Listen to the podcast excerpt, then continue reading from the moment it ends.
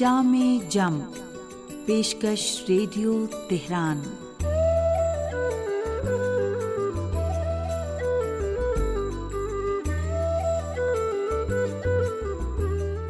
عزیز سامعین، محمد و علیہ محمد پر درود و سلام، آپ کی صحت و سلامتی اور ایک اچھے دن کی دعا کے ساتھ پروگرام جامع جم لے کر حاضر ہیں۔ حسین اختر کا سلام قبول کیجیے۔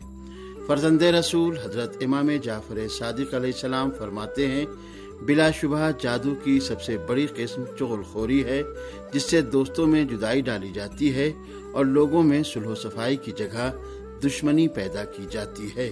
سنتے رہیے جامع جم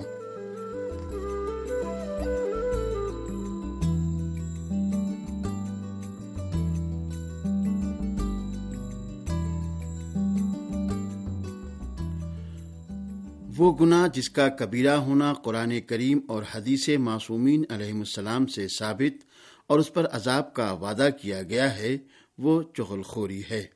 چنانچہ مشہور محدث و فقی شہید ثانی علیہ رحمٰ نے اپنی کتاب کشف الرحبہ میں اور شیخ انصاری علیہ رحمٰ نے مقاصب محرمہ میں اس کے کبیرہ ہونے کو سراحت سے بیان کرتے ہوئے قرآن کریم کی متعدد آیتوں کو بطور دلیل پیش کیا ہے۔ جیسے خداوند عالم سررات کی پچیسویں آیت میں فرماتا ہے، اور جو لوگ اس کو جدا کرتے ہیں، جس کے جوڑنے کا خدا نے حکم دیا ہے اور زمین میں خرابی پھیلاتے ہیں، تو ان لوگوں کے لیے خدا کی رحمت سے دوری اور آخرت کی برائی یعنی آخرت کا عذاب ہے۔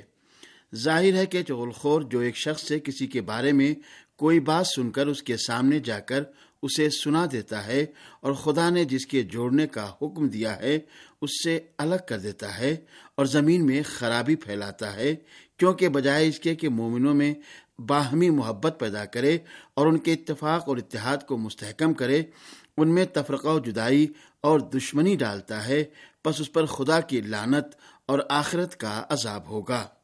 سورہ بقرہ میں ارشاد اہدیت ہوتا ہے، فتنہ قتل سے بھی زیادہ شدید ہے۔ اور ایک آیت کریمہ کے مطابق بڑا گناہ ہے اور ظاہر ہے کہ چغلخور اپنی چغلخوری سے فتنوں کی آگ بھڑکاتا ہے۔ سورہ نون میں کفار کے صفات کے سلسلے میں جو جہنم کی آگ میں ڈالے جانے کے مستحق ہیں خدا وند عالم فرماتا ہے مشائن بے نمیم یہ لوگ چغلخوری کے لیے سفر کرتے ہیں۔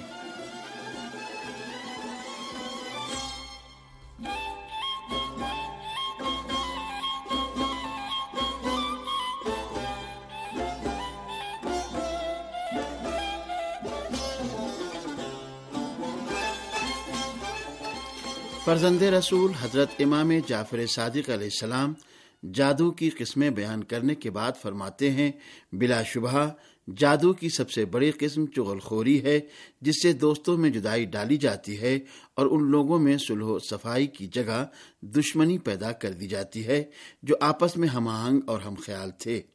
چغل خوری کی وجہ سے خون بہائے جاتے ہیں، گھر برباد کیے جاتے ہیں اور راس فاش کیے جاتے ہیں اور چغل خور زمین پر چلنے والے لوگوں میں بدترین لوگ ہوتے ہیں۔ جادو کا کبیرہ ہونا پہلے ہی ثابت ہو چکا ہے، لہذا چغل خوری جو اس کی سب سے بڑی قسم ہے، قطعی طور پر گناہ کبیرہ ہے۔ پیغمبر اسلام صلی اللہ علیہ و وسلم فرماتے ہیں، کیا میں تمہیں تم میں سے سب سے بدترین آدمیوں سے آگاہ نہ کروں؟ لوگوں نے کہا، ضرور اے پیغمبر اسلام آ حضرت صلی اللہ علیہ وآلہ وسلم نے فرمایا، وہ چغل خوری کرنے والا ہے جو دوستوں میں تفرقہ ڈالتا ہے اور پاک لوگوں کے عیب تلاش کرتا ہے۔ آپ ایک اور مقام پر ارشاد فرماتے ہیں، جو دو انسانوں میں چغل خوری کے لیے سفر کرتا ہے خدا وند عالم اس کی قبر میں آگ کو مسلط فرمائے گا، جو اسے جلا ڈالے گی اور جب وہ اپنی قبر سے نکلے گا تو اس پر ایک بڑے اور کالے سانپ کو مسلط کر دے گا، جو اس وقت تک اس کا گوشت کھاتا رہے گا، جب تک وہ جہنم میں نہیں داخل ہو جاتا۔ جی ہاں چغل خور کی وجہ سے بارش بھی نہیں ہوتی۔ ایک مرتبہ بنی اسرائیل میں قحط پڑا تو حضرت موسا علیہ السلام نے خدا سے بارش کی دعا کی۔ وہ یہ الہی آئی کہ اے موسا میں تمہاری اور ان لوگوں کی جو تمہارے ساتھ ہیں دعا قبول نہیں کروں گا۔ کیونکہ تمہارے درمیان ایک ایسا چغل خور شخص موجود ہے جو چغل خوری سے باز نہیں آتا۔ حضرت موسا علیہ السلام نے عرض کیا ہے خدا، وہ شخص کون ہے تاکہ ہم اسے اپنی جماعت سے نکال دیں؟ خدا وند عالم نے فرمایا، میں خود تمہیں چغل خوری سے منع کرتا ہوں، پھر دوسرے کا راز میں کیوں کر کھولوں؟ اس پر سب نے مل کر صدق دل سے توبہ کی اور چغل خور نے بھی ان کے ساتھ توبہ کیا۔ جیسے ہی ان کی توبہ ختم ہوئی چاروں طرف کالے بادل چھا گئے اور مسلادھار بارش ہوئی اور سامعین اب پیش ہے ایک سامع کا خط۔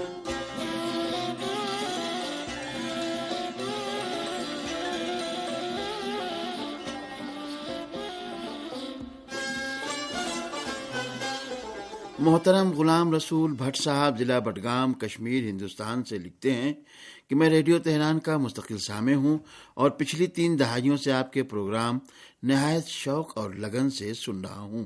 سبھی پروگرام بہت ہی عمدہ اور معیاری ہیں۔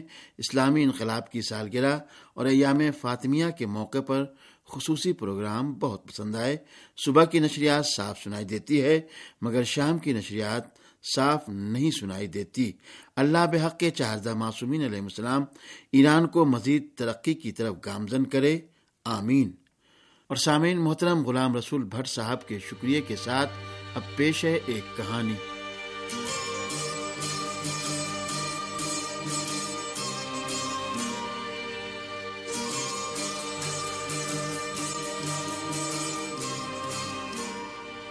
حاتم اسم تیسری ہجری قمری میں خوراسان کے بہت ہی مشہور عارف و زاہد تھے۔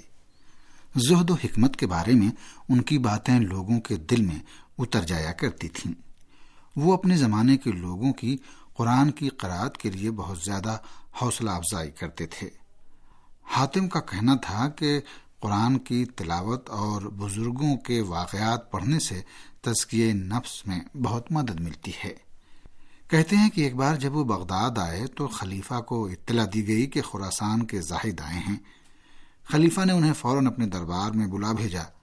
کہتے ہیں کہ جب وہ دربار میں آئے تو خلیفہ کو بلند آواز میں مخاطب کیا، اے زاہد خلیفہ نے فوراً جواب دیا، میں زاہد نہیں ہوں۔ پوری دنیا میرے فرمان کے تحت ہے۔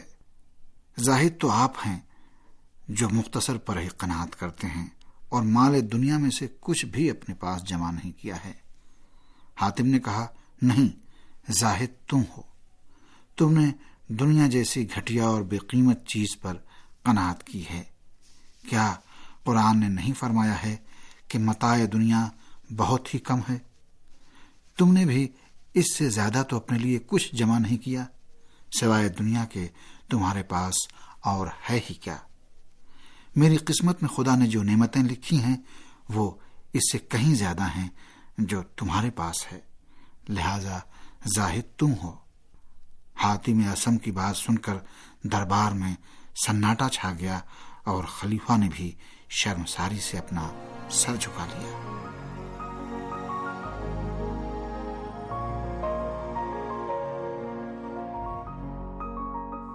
سامعین، اسی کے ساتھ پروگرام جامع جم اپنے اختتام کو پہنچا۔ اجازت دیجیے خدا حافظ۔